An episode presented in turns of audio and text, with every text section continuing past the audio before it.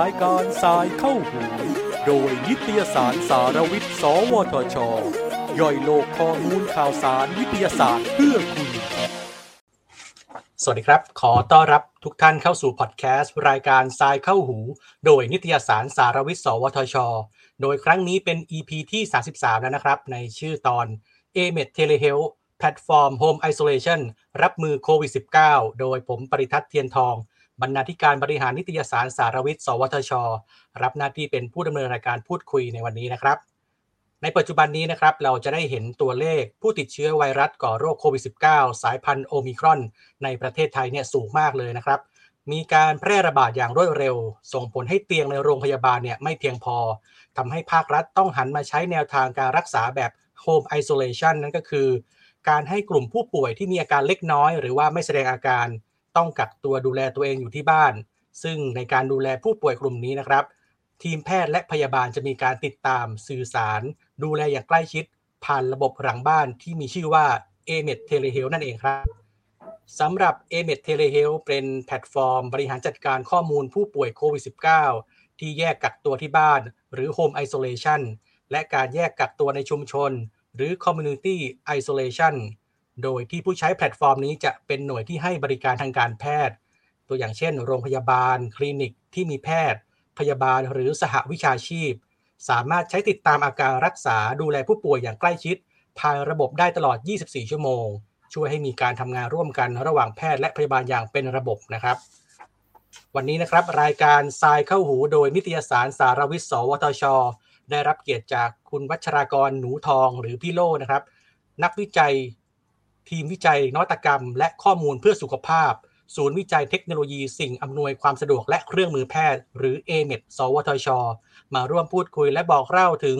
รายละเอียดของแพลตฟอร์ม A-MED Telehealth ที่ได้เข้ามามีบทบาทช่วยลดภาระให้บุคลากรทางการแพทย์ในด่านหน้าในสถานการณ์โควิดภายในประเทศไทยนะครับสวัสดีครับพี่โลครับครับผมขอต้อนรับพี่โลนะครับเข้าสู่รายการสายเข้าหูนะครับโดยนิตยสารสารวิทย์สวทช.นะครับก่อนอื่นเลยอยากให้พี่โลช่วยเล่าถึงจุดเริ่มต้นและก็ความเป็นมาในการพัฒนาแพลตฟอร์ม A-MED Telehealth นะครับว่าเกิดขึ้นมาได้ยังไงครับครับจริงเราก็เอามาทำที่ศูนย์ A-MED นะครับซึ่งตรงนี้เราจะเป็นโฟกัสเซ็นเตอร์ของทางสวทช.นะครับที่จะเน้นคือเรื่องตัวนวัตกรรมทางด้านสุขภาพและเครื่องมือแพทย์นะครับผมก็อยู่ภายใต้ทีมงานวิจัยของดร.กิตินะครับที่จะมุ่งเน้นคือเรื่องการทำพวกระบบนวัตกรรมพวกซอฟต์แวร์และฮาร์ดแวร์ที่เกี่ยวกับจริงๆก็คือเรื่องของทางด้านสุขภาพนะครับซึ่งเราก็เริ่มเห็นปัญหานี้ครับก็คือเราคงเห็นว่าโรคตัวโควิด -19 เริ่มระบาดในระยะแรกๆนะครับเราก็เริ่มเห็นว่าโรคนี้มันใกล้ชิดกันไม่ได้นะครับแล้วก็เรามีนวัตกรรมมีเรื่องระบบเทเลที่เราก็รู้สึกว่ามันจะมาแน่แหละในอนาคตแต่มันถึงเวลาหรือยังนะครับเราก็เลยพยายามหา requirement นะครับแล้วก็พยายามจะลองดูซิว่าไอ้เครื่องมือของเราที่เรามีอยู่นะครับมันไปช่วยในการที่จะทำให้ทีมแพทย์และพยาบาลเนี่ยทำงานได้สะดวกแล้วก็ปลอดภัยแล้วก็สามารถที่จะดูแลคนจำนวนมากๆได้ไหมนะครับก็คือจุดเริ่มต้นที่ตั้งแต่เริ่มเวฟแรกครับเริ่มแต่ประมาณปี63นะครับเราก็เริ่มพยายามไปดู requirement ว่าการดูแลผู้ป่วยโควิดเนี่ยเขาทำอะไรกันนะครับคุณหมอต้องการข้อมูลอะไรนะครับทีมพยาบาลต้องการข้อมูลอะไรนะครับตรงนั้นซึ่งเราก็เก็บความต้องการนั้นมาเรื่อยๆนะครับก็ตั้งแต่เราเริ่มไปประชุมกับคุณหมอในที่ต่างๆในโรงพยาบาลต่างๆว่าการทำงานของคุณหมอคือเราก็ต้องไปเรียนรู้ครับอย่างแรกคือต้องไปเรียนรู้ว่าวิธีการทำงานของคุณหมอและพยาบาลเนี่ยทำงานยังไงในโรงพยาบาลนะครับแล้วเรามาจำลองขึ้นมาอาจจะเรียกว่าโรงพยาบาลเสมือนเพราะว่าเราจะทำระบบตัวแพลตฟอร์มที่อยู่บนคลาวด์ซึ่งจะให้คุณหมอล็อกอินเข้ามาใช้จากที่ไหนก็ได้นะครับพยาบาลล็อกอินเข้ามาแต่ว่ามันไม่ได้เจอกันแล้วแต่เราจะทำไงให้เขารู้สึกเหมือนอยู่ใกล้ชิดกันนะครับเข้าใจกันและกันแล้วก็ลดเรื่องของการสื่อสารลงนะครับก็คือจะทำให้เรียกว่าเวลาของคุณหมอนี่มีมากขึ้นนะครับคุณพยาบาลก็มีมากขึ้นที่จะดูแลผู้ป่วยได้เต็มที่นะครับซึ่งตรงนี้แหละครับก็คือจริงๆเราก็เหมือนโยนหินถามทางเหมือนกันนะครับเพราะว่าเราก็ไม่รู้หรอกว่าไอ้ตัวเทเลเฮลท์ในเมืองไทยมันจะเกิดขึ้นหรือเปล่าจะมีการยอมรับมากน้อยแค่ไหนเพราะว่าตอนนั้นมันก็ไปโรงพยาบาลได้ใช่ไหมครับทุกคนก็อยากจะเจอหมออะไรเงี้ยตอนนี้ครับผมว่ามันคือวิกฤตที่เป็นโอกาสพวกเราเพื่อทำให้ตัวนวัตกรรมตัวนี้มีคนลองเปิดใจใช้แล้วใช้แล้วมันก็ไม่ได้เหมือนกับ หรือว่าแตกต่างอะไรจากที่เราไปเจอหมอจริงๆอย่างเงี้ยครับคนก็จะเริ่มรู้สึก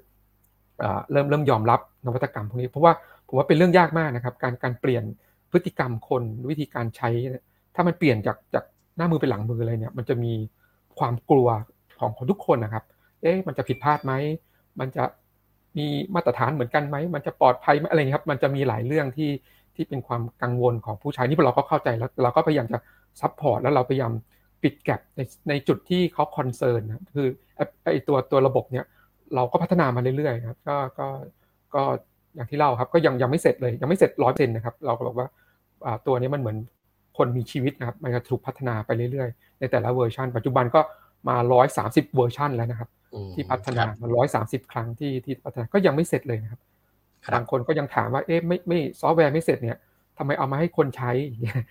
คนก็จะเริ่มแซวเราเล็กๆน้อยๆว่าเอ๊ะยังไม่เสร็จเลยนะทำไมมันคือมันไม่มีทางเสร็จหรอกครับเพราะว่า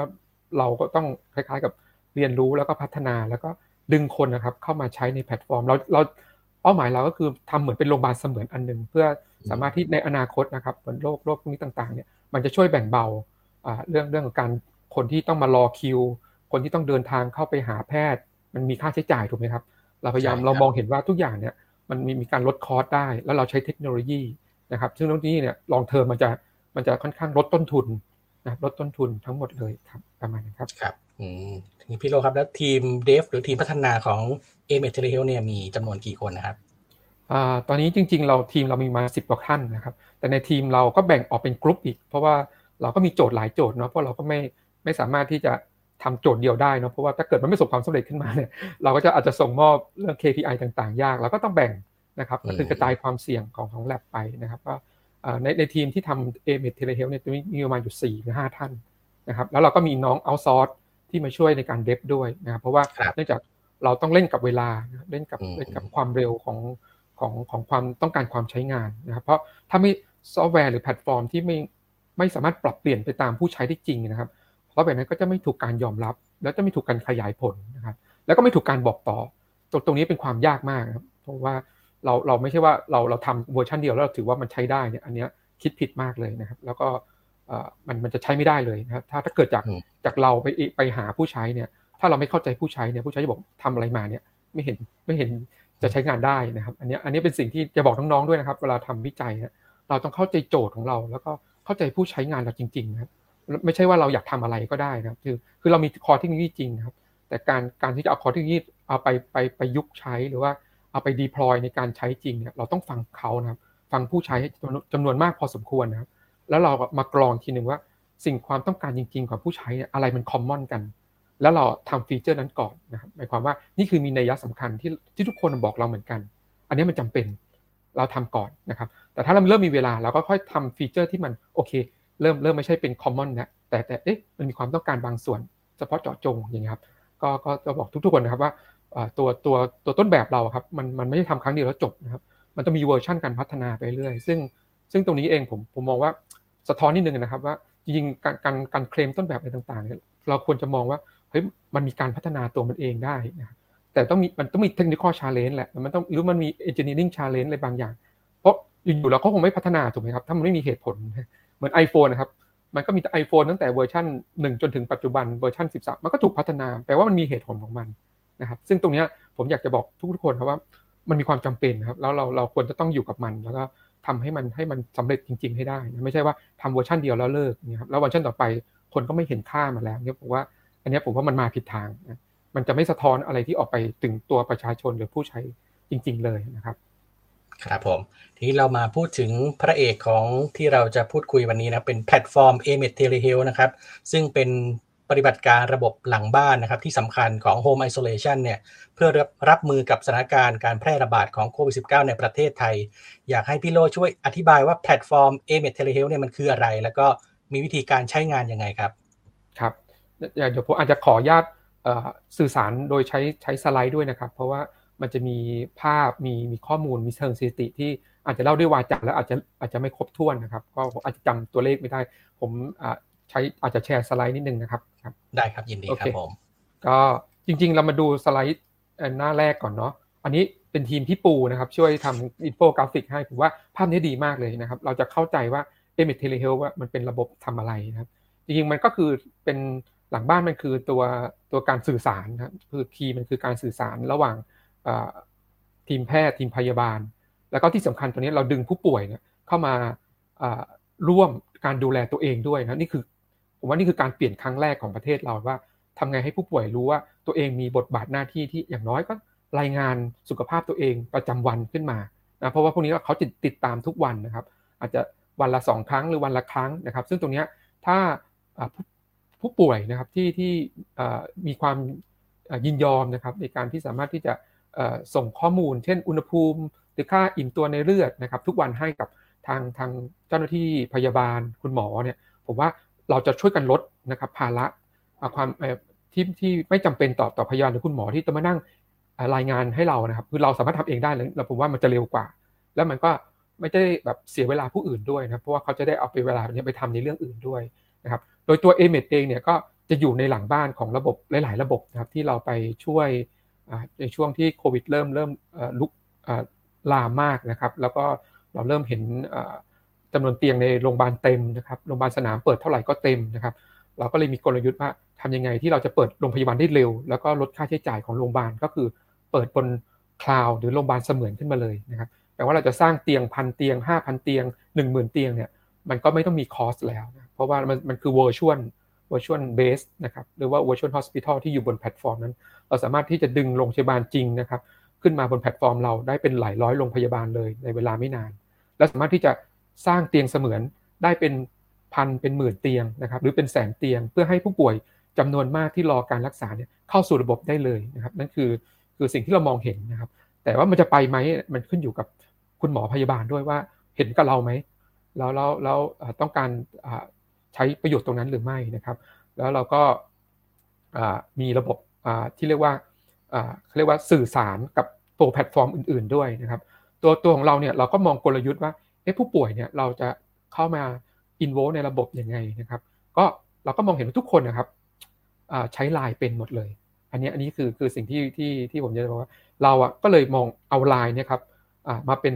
ตัวหน้าบ้านนะหน้าบ้านของแพลตฟอร์มเราบางคนก็นึกว่าเอ้ยไม่มีอะไรหลังบ้านไม่มีอะไรจริงๆมันคือ LINE OA ตัวนึงนะที่เราสร้างขึ้นไปให้เป็นเค้าเรียกว่าไงโรงพยาบาลเสมือนที่มี LINE OA อ่ะเป็นตัวแทนเวลาผู้ป่วยเขาจะสื่อสารหรือพูดคุยก็จะคุยกับ LINE OA ของโรงพยาบาล A ตัวอย่างนะครับเช่นวันนี้อุณหภูมิเป็นยังไงมีความเจ็บป่วยอะไรหรืออยากจะคุยกับคุณหมอฉะนั้นใน LINE OA จะมี Operator ก็คือคุณหมอพยาบาลในโรงพยาบาลเสมือนนั้นๆนะครับฉะนั้นผู้ป่วยไม่จำเป็นต้องลงแอปพลิเคชันอะไรเลยเห็นไหมครับ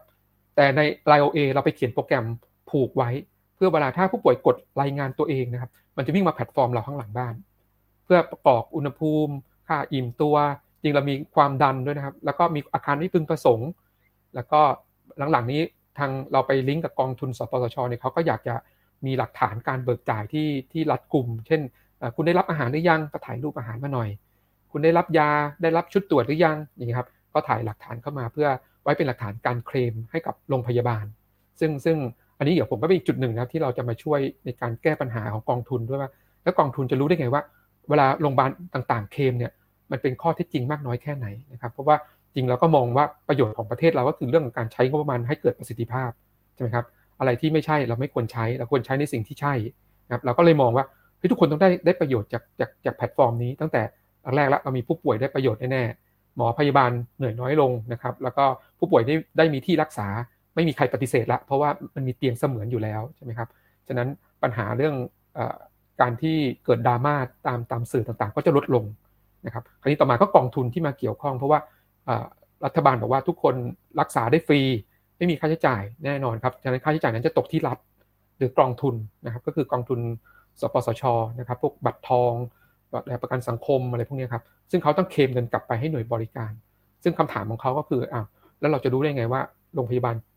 ดูแลจริงไม่จริงกับใครบ้างเนี่ยครับเราก็พยายามรับ requirement ต่างๆที่เกี่ยวข้องกับระบบเราเข้ามาเติมเต็มครับอันนี้คือตัว A-MED ที่เราคิดว่าเราจะมาช่วยทุกภาคส่วนเลยนะครับให้ทุกคนได้ประโยชน์นะครับซึ่งหลักๆนะครับตัวที่ผมพูดก็คือมันจะอยู่บนคลาวด์เนาะคลาวด์เราก็ได้รับความกรุณาจากทาง GDCC นะครับต้องขอเอ่ยนามไปเป็นคลาวด์ภาครัฐให้ใช้บนนี้เลยนะครับซึ่งอันนี้ก็ฟรีนะครับเราก็ร่วมมือกับทาง DGA นะครับสำนักงานรัฐบาลดิจิทัลนะครับในการที่จะ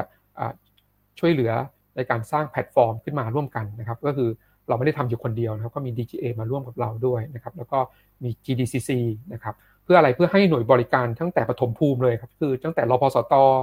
ศูนย์พักคอยนะครับหรือบางที่โรงแรมบางโรงพยาบาลก็ไปโคกับโรงแรมสร้างเป็นโฮสปิทอลซึ่งตัวนี้ถ้าเราเห็นนะครับมันไม่มีระบบจัดการข้อมูลผู้ป่วยที่ดีเลยนะครับซึ่งเวลาสุดท้ายแล้วเนี่ยเวลามันไม่มีการจัดการระบบที่เป็นระบบเนี่ยมันจะเกิดปัญหาตามมาเรื่องการเคลมการเบิกจ่าย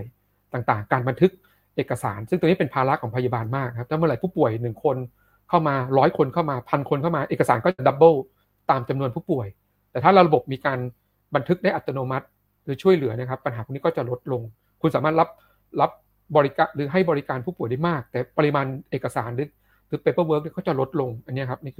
คือสิ่งที่เรามองเห็นสิ่งที่เป็นประโยชน์นะครับแล้วก็ถึงโรงพยาบาลสนามนะครับซึ่งเราก็เลยมีความเชื่อนะครับว่าตัวเนี้ยมันต้องมีประโยชน์แน่ๆงานวิจัยเราก็อยากให้เกิดประโยชน์ต่อทุกคนนะครับครับประมาณนี้ครับขอบคุณพี่โลครับเราได้เห็นภาพรวมนะครับของระบบ A-MED Telehealth แล้วนะครับว่ามีการใช้งานยังไงบ้างและเกิดประโยชน์ต่อสังคมในช่วงภาวะวิกฤตอย่างนี้ยังไงบ้างนะครับพี่โลครับตอนนี้เนี่ยระบบ A-MED Telehealth เนี่ยมีการใช้งานที่ไหนแล้วบ้างแล้วก็ผลตอบรับของผู้ใช้เนี่ยเป็นยังไงบ้างครับครับเดี๋ยวผมให้ดูทางสไลด์นะครับเพราะว่าเรามีข้อมูลที่ผมพยายามรวบรวมมาให้ทำกันบ้านมานิดนึงนะครับอยากให้ทุกคนได้เห็นนะครับว่าสิ่งที่เรา work from home อยู่ในช่วงปีที่ผ่านมานะครับเราได้ช่วยเหลือหรือว่าหน่วยงานไปแล้วเท่าไหร่นะครับอันนี้เป็นภาพที่เป็นประมาณ4หน่วยงานนะครับใหญ่ที่เราไปช่วยอย่างแรกเลยคือเริ่มต้นเราไปทำที่โรงพยาบาลสนามเพื่อคนพิการนะครับที่บ้านวิศรินทร์ของสวทช.เองนะครับนั่นคือจุดเริ่มต้นที่เราเริ่มใช้ระบบนี้เลยนะครับเพื่อพิสูจน์ว่าระบบนี้มันใช้งานได้จริงหรือเปล่านะครับเพราะเราก็ยังไม่มั่นใจนะครับเราทำอยู่บนแล็บเราโอเคเราคิดว่ามันก็ใช้ได้แต่แล้วผู้ใช้กับเรามันคิดว่าใช้ได้จริงไหมนะครับเราก็ทดลองที่บ้านวิทย์ก่อนเลยเพราะว่าพี่ปูก็บอกเอาเลยมีนวัตกรรมอะไรมีอะไรก็มาลองเลยนะครับเพราะว่าคุณหมอก็จะได้ฟีดแบ็กบอกเรานะครับว่าเป็นยังไงเราจะได้ไปปรับปรุงต่อนะครับนี่ก็คือเป็นจุดเริ่มต้นเลยนะครับก็เราก็ตอนนั้นก็ดูแลผู้ป่วยถึง650คนนะครับที่จะเป็นผู้พิการทั้งหมดนะครับตอนนี้ปัจจุบันก็ปิดดำเนินการไปแล้วนะครับเพราะว่าตั้งแต่เริ่มซาไปในเว็บแรกนะครับเว็บของเดลต้านะครับอีกอันนึงเราก็ไปช่วยเหลือที่โรงพยาบาลธรรมศาสตร์นะเราก็ขยับตัวออกไปนิดนึงนะครับไกลจากสวทช.ไปหน่อยก็ใกล้ๆบ้านเราก็คือโรงพยาบาลธรรมศาสตร์นะก็ไปคุยกับคุณหมอที่โรงพยาบาลว่าคุณหมอก็เจอปัญหาเดียวกันครับในช่วงนั้นก็คือโรงพยาบาลสนามเต็มนะครับโรงพยาบาลเต็มและทำยังไงดีนะครับเราก็เลยว่าเนี่ยเรามีระบบแบบนี้คุณหมอลองเอาไปใช้ไหมตอนแรกก็อาจยังกล้ากลัวอยู่ครับอันนี้จะเล่าให้ฟังบางทีก็เราคิดว่ามันคงไปต่อไม่ได้แล้วล่ะนะครับดูแล้วมันยังมีความกลัวแล้วก็ยังจริงๆทั้งนั้นนะครับก็มีคนทำแพลตฟอร์มพวกนี้เยอะมากนะครับเราจะเห็นเช่นมี LINE OA มี Google Form ออกมาเต็มหมดเลยเอ๊ะทำไมต้องใช้เราคุณหมอก็จะทำไมต้องใช้เราเพราะสิ่งแรกนะที่ผมจะเล่าให้ฟังความยากเลยนะครับของการนำออกเครื่องมือไปให้ผู้ใช้เนี่ยก็คือเขาต้องเรียนรู้ใช่ไหมครับเขาต้องเรียนรู้ซึ่งตรงนี้แหละเป็นต้นทุนที่ของเขาจะต้องลงทุนกับเราลงเวลากับเราซึ่งถ้าเราทำซับซ้อนเกินไปทำยากเกินไปนะครับอันนี้ก็จะยากแหละที่จะเข้าไปใช้นะครับแต่ตอนนี้มันถือว่าโอเคแล้วมันก็ทุกคนก็ยอมรับนะครับก็เราก็ให้ทางธรรมศาสตร์นะครับแต่ธรรมศาสตร์เฉพาะพิเศษนิดนึงคือคุณหมอบอกว่าอยากจะให้มาตัดถ่ายระบบอยู่เฉพาะในโรงพยาบาลเลยเพราะว่าจะได้ป้องกันเรื่องข้อมูลลีกต่างๆความปลอดภัยของข้อมูลเราก็เลยตัดถ่ายระบบให้นะครับนี่เป็น private server ตัวหนึ่งที่อยู่บนธรรมศาสตร์เลยแล้วก็เปิดขึ้นมาเช่นเป็นชื่อว่าศูนย์ประสานงานการดูแลผู้ป่วยโควิดนะปัจจุบันก็ยังใช้อยู่นะครับก็จริงเคยปิดไปแล้วนะครับมีผู้ป่วยสะสมอยู่ตั้ง 2,600 กว่าคนนะครับแล้วก็เริ่มเปิดใหม่เพราะมีโอไมครอนเข้ามาทางโรงพยาบาลก็ขออนุญาตเปิดใช้แล้วก็ยินดีนะครับเราก็ดูแลให้แล้วก็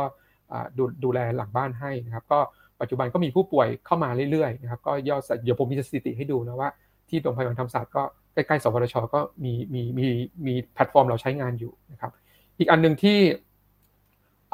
เราได้โอกาสที่ดีมากเลยนะครับก็คือไปแพลตฟอร์มที่ตอนนั้นช่วงนั้นกรุงเทพครับกรุงเทพปริมณฑลเนี่ยเกิดปัญหาคือตัวผู้ป่วยโควิดสูงมากแล้วก็เริ่มไม่มีใครที่จะรับแล้วนะครับที่เราคงเห็นเราก็เลยไปเสนอตัวนะครับกับทางสบคของกรุงเทพนะครับโดยผ่านทาง DGA ไปว่าเฮ้ยเรามีระบบ A-MED แบบนี้เราสามารถที่จะเปิดโรงพยาบาลเปิดคลินิกเปิดทุกอย่างให้ภายในเวลารวดเร็วแล้วก็สามารถดึงคนที่รอการรักษาลงมาในระบบเราได้เลยนะครับซึ่งตรงนี้ก็ ทางท่านผู้ว่าเองก็เห็นชนชอบนะครับก็เลยลองให้โอกาสเรานะครับเราก็เลยพยายามทำเต็มที่ร่วมกับ DGA นะครับก็ตอนนี้ปัจจุบันก็ทางกรุงเทพมหานครก็มีระบบแพลตฟอร์มชื่อว่า BKK HICI Care นะครับภายใต้หน้ากาก BKK เนี่ยก็คือ A-MED Telehealth ของเรานะครับซึ่งปัจจุบันก็มีหน่วยงานหรือโรงพยาบาลในกรุงเทพทั้งเอกชนและรัฐนะครับแล้วก็รวมไปถึงพวกคลินิกอบอุ่นนะครับที่ทางสปสชให้นโยบายว่าไปช่วยกันดูแลผู้ป่วย HI ได้เลยนะครับก็ตอนนี้มีถึง353โรงพยาบาลนะครับบางแห่งรับเข้ามานะครับแล้วก็อันนี้คือแดชบอร์ดนะครับที่เราเห็นนะครับก็เราจะแบ่งว่ามีหน่วยบริการเข้ามาใช้กี่หน่วยแล้วนะครับในหน่วยนั้นก็อาจจะมีทั้งคลินิกมีโรงพยาบาลนะครับรัฐเอกชนนะครับเราเรียกว่าเป็นสถานบริการนะครับสถานบริการทางด้านสาธารณสุขนะครับแล้วก็ตัวเลขต่อไปก็คือผู้ป่วยสะสมที่เราดูแลมาตั้งแต่ Day 1ที่เราเริ่มให้บริการนะครับตอนนี้ก็ 170,000 กว่าคนแล้วนะครับแล้วก็ปัจจุบันสะสมอยู่ที่ 200,000 นะครับโทษที 210,000 กว่าคนนะครับแล้วก็แอคทีฟอยู่แปลว่ายังรักษาอยู่ในแพลตฟอร์มเราอยู่ 43,000 กว่าคนแล้วก็มีใหม่เข้ามานะครับอันนี้ไม่แน่ใจวันที่8นะครับก็ 3,000 กว่าคนแล้วเราก็จะมีการแบ่งประเภทของผู้ป่วยออกเป็นเขียวเหลืองแดงด้วยนะครับความหมายก็คือว่าผู้ป่วยมีอาการเล็กน้อยหรือเริ่มมีอาการหรือว่าฉุกเฉินเนี่ยระบบเราก็จะมีการขอเตียงจริงนะครับเพราะว่าเตียงบ้านเนี่ยยังไงก็ไม่ปลอดภัยเท่ากับเตียงโรงพยาบาลนะครับเราก็ต้องมีการบริหารจัดการเตียงระหว่างเตียงโรงพยาบาลเตียงบ้านด้วยนะครับกับระบบอื่นๆเดี๋ยวผมอธิบายให้ฟังว่าเราไปโคกับระบบของกรมการแพทย์ด้วยนะครับคือระบบการขอเตียงจริงในโรงพยาบาลด้วยนะครับซึ่งแล้วก็อีกแพลตฟอร์มนึงนะครับเราก็ได้รับโอกาสจากกรมการแพทย์เลยอันนี้ก็เป็นดูแลตัวอะไรเรียกว่าพื้นที่ของต่างจังหวัดนะครับเช่นโรงพยาบาลต่างจังหวัดนะครับโรงพยาบาลจังหวัดอำเภอรพสตนะครับซึ่งตอนนี้เริ่มโอไมครอนมันเริ่มกระจายตัวไม่ใช่กระจุกตัวอยู่ที่กรุงเทพแล้วมันกระจายตัวไปในหัวเมืองต่างๆเพราะในช่วงนั้นมันเริ่มมีการแบบมีการเคลื่อนย้ายคนนะครับมีการก็เริ่มมีการแพร่ออกไปก็ปัจจุบันก็มีถึง308แห่งนะครับที่เข้ามาในแพลตฟอร์ม DMS นะครับนี่ DMS Home Isolation นี่เราไปวางไว้บนที่กรมการแพทย์ของข่าวกรมการแพทย์นะครับแล้วก็ดูแลบริหารจัดการร่วมกับกรมการแพทย์ด้วยนะครับแล้วก็มีผู้ป่วยสะสมอยู่ประมาณสัก 100,000 กว่าคนแล้วนะครับตอนนี้ก็เริ่มเร่งตัวขึ้นมาอย่างมีนัยยะสำคัญเลยนะครับแต่ก่อนเนี้ยยังน้อยอยู่หลังๆมาในโอไมครอนมาเราจะเริ่มเห็นกระจายตัวต่างจังหวัดมากนะครับแล้วก็รักษาอยู่ถึง 40,000 กว่าคนนะครับก็อันนี้ก็คือสิ่งที่เราไปช่วยนะครับก็ถ้าดูสไลด์หน้านี้นะครับเราจะเห็นภาพรวมทั้งหมดนะครับว่าผมรวบรวมสถิติมาให้วันที่8นะครับว่าเราดูแลผู้ป่วยรวมแล้วเนี่ยครับประมาณ 330,000 กว่าคนในแพลตฟอร์มที่ผ่านมาตั้งแต่เราเปิดประมาณนับเรียกว่าประมาณที่ผมจำความได้คือเราสื่อสารตั้งแต่ประมาณ31 กรกฎาคมนะครับแล้วเริ่มจริงๆประมาณ1 สิงหาคมปี64นะครับแล้วก็ตอนนี้เราดูแลโรงพยาบาลแล้วประมาณ657โรงพยาบาลแล้วก็มีแพทย์บุคลากรทางการแพทย์และพยาบาลเนี่ยอยู่กับเราในระบบประมาณ 11,000 กว่าคนนะครับก็อันนี้เป็นถือว่าก็เป็นสถิติที่เราก็รู้สึกภูมิใจนะครับแล้วก็รู้สึกว่าเป็นการตอบรับที่ดีนะครับก็อยากให้ดูต่อไปนะครับเพราะว่ามีสไลด์ให้ดูเพราะอันนี้เป็นแชร์นะครับเป็นเอาไว้ให้เห็นภาพนะว่าการเร่งตัวของการติดเชื้อเนี่ยเป็นยังไงนะครับก็ตั้งแต่อันนี้คือแกนของเวลานะครับตั้งแต่มิถุนามานี่เราจับมิถุนายอดก็เริ่มหลักไม่ถึง 1,000 นะครับแล้วก็ชูดขึ้นไป 4,000 นะครับนี่ยอดต่อวันที่เข้ามาใน AMET ของเรานะครับแล้วก็วิ่งมาแล้วมาดูโทนดาวลงประมาณช่วงกันยาตุลานะครับผมก็เข้าใจว่ามันน่าจะจบรอบแล้วนะครับจบรอบแล้วก็เกิดสายพันธุ์ใหม่ขึ้นมานี่คือเดลต้าจะประมาณนี้แล้วก็เริ่มมีโอไมครอนเข้ามานะครับช่วงประมาณมกราหรือต้นปีที่เริ่มมีการปิดปีใหม่แล้วกลับมานะครับสังเกตกราฟนะครับมันสูงขึ้นนะครับอย่างมีนัยยะและสูงกว่าเดลต้าด้วยนะครับดูให้ดีนะครับยอดสูงยอดเดลต้านี่แค่ 4,000 คนต่อวันนะครับอันนี้ยอดนี้มันจะขึ้นไปเยอะมากนะครับเกือบ 10,000 คนต่อวันนี่แปลว่าโอไมครอนเนี่ยติดได้เร็วมากติดได้เร็วกว่าเดลต้านะครับอันนี้ปัญหาคือเราคงได้ยินนะครับว่ามันยิ่งกระจายมากมันก็จะมีโอกาสที่คนจะเรียกว่าวิกฤตเยอะขึ้นนะครับมีโอกาสเช่นผู้สูงอายุคนที่มีโรคประจำตัวนะครับแต่คนที่แข็งแรงอยู่เนี่ยก็ยังค่อนข้างมีอาการน้อยนะครับเราเขาก็เลยมีนโยบายออกมาว่าให้สามารถกักตัวที่บ้านได้แค่กักตัวนะอย่าไปเผยแพร่ให้ใครต่อนะครับแล้วที่บ้านก็มีสัดมีส่วนอย่างเงี้ยครับก็เห็นไหมครับว่าอัตราเร่งของมันค่อนข้างสูงนะครับก็ภาพตัวกราฟนี้ก็คือผู้ป่วยรายใหม่ต่อวันแล้วก็นี่สะสมนะครับก็เห็นไหมว่าเป็น exponential curve เลยนี่คือโรคติดต่อที่เขาบอกว่าทำไมมัน เร่งตัวแบบมีนัยสำคัญนะครับนี่คือเราเห็นภาพแล้วว่าสถิติเราก็เป็นในแนวนั้นเหมือนกันนะครับส่วนถ้ามาดูตั้งแต่มกราปีนี้นะครับจนถึงปัจจุบันเนี่ยอัตราเร่งตัวกราฟมันชันมากนะครับเห็นครับกราฟชันมากก็คือแต่รัฐมองว่ามันรุนแรงน้อยนะครับมีรุนแรงน้อยแต่การติดเชื้อเนี่ยผมว่าสูงกว่าเดลต้ามากนะครับสูงกว่าเดลต้ามากผู้ป่วยติดเชื้อวันละหมื่นคนนะครับเข้ามาในแพลตฟอร์มเราสะสมสูงขึ้นเรื่อยๆนะครับประมาณกับ 200,000 คนแล้วนะครับตอนนี้ก็อันนี้เป็นภาพคราวนี้ถ้ามาดูว่ารักษาอยู่กับหายเป็นยังไงนะครับอันนี้ก็คือผู้ป่วยกำลังรักษาอยู่ตอนนี้ที่อยู่กับเราประมาณ 80,000 คนนะครับก็มีผู้ป่วยใหม่ประมาณ 10,000 คนแล้วก็หาย 7,000 เห็นไหมครับอัตราการหายก็ยังน้อยกว่าการเข้าใหม่นะครับแปลว่ามันก็ยังอยู่ในระบบประมาณสัก 3,000 คนนะครับแต่ที่ผมดูสถิติการเสียชีวิตก็ถือว่ามีน้อยนะครับมีที่เราดูว่าระบบเราเนี่ยมันมีประสิทธิภาพพอที่จะดูแลคนได้จริงไหมนะครับเพราะ WHO เองเขาบอกว่าอัตราการเสียชีวิตทางตัวโควิดเนี่ยประมาณสัก 1-2% นะครับแต่ของเราเนี่ยมันต่ำถึง 0.1% นะครับอาจจะเกิดจาก1ก็คือผู้ป่วยเราเป็นสีเขียวไม่ได้เป็นพวกวิกฤตนะครับเราคือเรากรองมาระดับหนึ่งว่า HICI เนี่ยคือเป็นผู้ป่วยที่ยังดูแลตัวเองได้นะยังแข็งแรงนะคนที่กลุ่มเสี่ยงเนี่ยเขาก็จะไม่เข้า HICI นะครับเขาก็ต้องไปอยู่ที่ ICU เลยนะครับเช่นผู้ป่วยผู้สูงอายุผู้ป่วยที่มีโรคประจำตัวนะครับตรงนี้แต่ถ้าคนที่ทีอาจแล้วหรือดูแล้วว่าผู้ป่วยคนนี้มีอาการเล็กน้อยนะก็อันนี้รับยาแล้วก็กักตัวที่บ้านได้นะครับเราก็เลยอาจจะเห็นว่าสถิติการเสียชีวิตมีน้อยในระบบเรานะครับนี่ก็เป็นเรื่องที่ดีนะครับก็ที่ผมเห็นก็ประมาณสัก 0.1% นะครับอีกอันนึงที่อยากให้เห็นนะครับเพราะพวกเราก็ดูหลังบ้านแล้วก็จะเห็นว่าตัวเครื่องมือเราหรือต้นแบบเราเนี่ยมีการ utilize หรือการใช้งานมากน้อยแค่ไหนนะครับอันนี้คือภาพที่ผมดึงมาจากตัวระบบ Analytics ของเราหลังบ้านนะครับก็จะเห็นได้ว่าการใช้งานเราถึงประมาณถึง26ล้านครั้งนะครับระบบเรามีการเปิดใช้ถึง26ล้านครั้งอีเวนต์ตัวนี้เกิดขึ้นนะครับในแพลตฟอร์มของกรุงเทพเนี่ยมีใช้ถึง15ล้านครั้งนะครับนี่คือยอดวิวของเรานะยูเซอร์เราก็ขยับตัวขึ้นรุนแรงนะครับนี่ก็คือกราฟที่เห็นเนี่ยคือมันชันขึ้นเรื่อยๆนะครับในช่วงนี้แปลว่ามีการยอมรับมากขึ้นมีการกระจายตัวมากขึ้นนะครับอันนี้ก็คือประโยชน์ของเครื่องมือนี้นะครับแต่เราก็กังวลครับมาดูว่าระบบหลังบ้านตัวคลาวด์เรานะครับรีซอสเราเนี่ยเพียงพอหรือไม่ในการที่ดีไซน์แต่แรกว่าเราจะรองรับจำนวนผู้ใช้จำนวนมากได้ขนาดไหนเราไม่อยากให้มันล่มครับเพราะว่าคอนเซปต์ของระบบเราครับคือบันทึกย้อนหลังไม่ได้มันจะบันทึกเหมือนไทม์ไลน์สร้างไทม์ไลน์สร้างความเป็นจริงนะครับของการ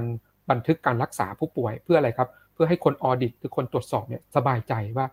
มันไม่ได้มีการเมคข้อมูลเกิดขึ้นไม่มีการตกแต่งข้อมูลเกิดขึ้นนะครับฉะนั้นสิ่งที่ challenge พวกพัฒนาทีมพัฒนาคือระบบต้อง 7x4 นะครับก็คือห้ามดาวไทม์ต้องเป็น0นะอันนี้คือความยากของการดูแลระบบนี้เลยนะครับห้ามดาวเกิดเพราะว่ามันจะทำให้ผู้ใช้เราไม่สามารถบันทึกข้อมูลได้นะครับนี่คือสถิติที่เรารวบรวมมาแล้วอยากให้ดูสไลด์นี้ครับบางท่านบอกว่าไอ้แพลตฟอร์มนี้มันเฉพาะใช้ในประเทศไทยหรือเปล่านะคุณหมอประเทศไทยหรือเปล่าเราไปพบว่าช่วงที่มันพีคมากในเดลต้านะครับมีคนไทยหรือเป็นคุณหมอในต่างประเทศนะครับเข้ามานะครับจากหลายประเทศเลยนะครับหลักๆคงไม่ก็คงเป็นประเทศไทยนี่นะครับแต่รองจากนั้นมาก็คือสหรัฐอเมริกานะครับคือคุณหมอคนไทยที่อยู่สหรัฐอเมริกานะครับก็เขารู้ข่าวแล้วก็สามารถที่จะเข้ามาสู่ระบบแพลตฟอร์มเราได้ด้วยนะครับซึ่งอันนี้ก็เป็นสิ่งที่น่าดีใจนะครับว่าคนไทยไม่ทิ้งกันผมรู้สึกว่าทำไปก็ยิ้มไปนะตอนนี้เราเห็นข้อมูลนี้อาจจะไม่ใครเห็นเลยนะครับนี่ผมมาเปิดให้ดูว่าเฮ้ยมันมี IP มาจากต่างประเทศนะครับก็คือเข้ามาใช้ประจำด้วยนะครับไม่ใช่ว่าครั้งเดียวแล้วเลิกนะครับก็ใช้มาถึงแล้วก็มาเวียดนามนะสิงคโปร์ศรีลังกาเซาท์เกาหลีประเทศจีนนะครับตรงนั้นซึ่งเรารู้สึกว่าเฮ้ยช่วงวิกฤตนะครับเราก็เลยสามารถระดมรีซอสที่มาจากต่างประเทศได้ซึ่งถ้าไม่มีระบบเราครับไม่มีโอกาสนี้เลยนะครับไม่มีโอกาสที่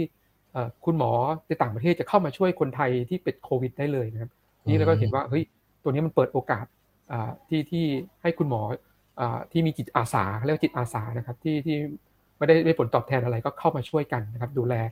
คนละไม้คนละมือนะทำให้พี่โลครับคุณหมอต่างประเทศนี่เขาเข้ามารู้จักระบบ A-MED ได้ยังไงนะครับถามได้ดีมากเลยจริงเราก็นั่นแหละครับคำถามผมว่าเข้ามาได้ยังไงนะครับวิธีของเราครับก็คือเราจะมี QR code สำหรับการเชิญแพทย์และเชิญพยาบาลของแต่ละหน่วยงานให้กับ super user เรานะผมต้องเล่าก่อนว่าบทบาทเราเป็นยังไงเนาะอาจจะข้ามไปพาไปดูตรงบทบาทก่อนว่า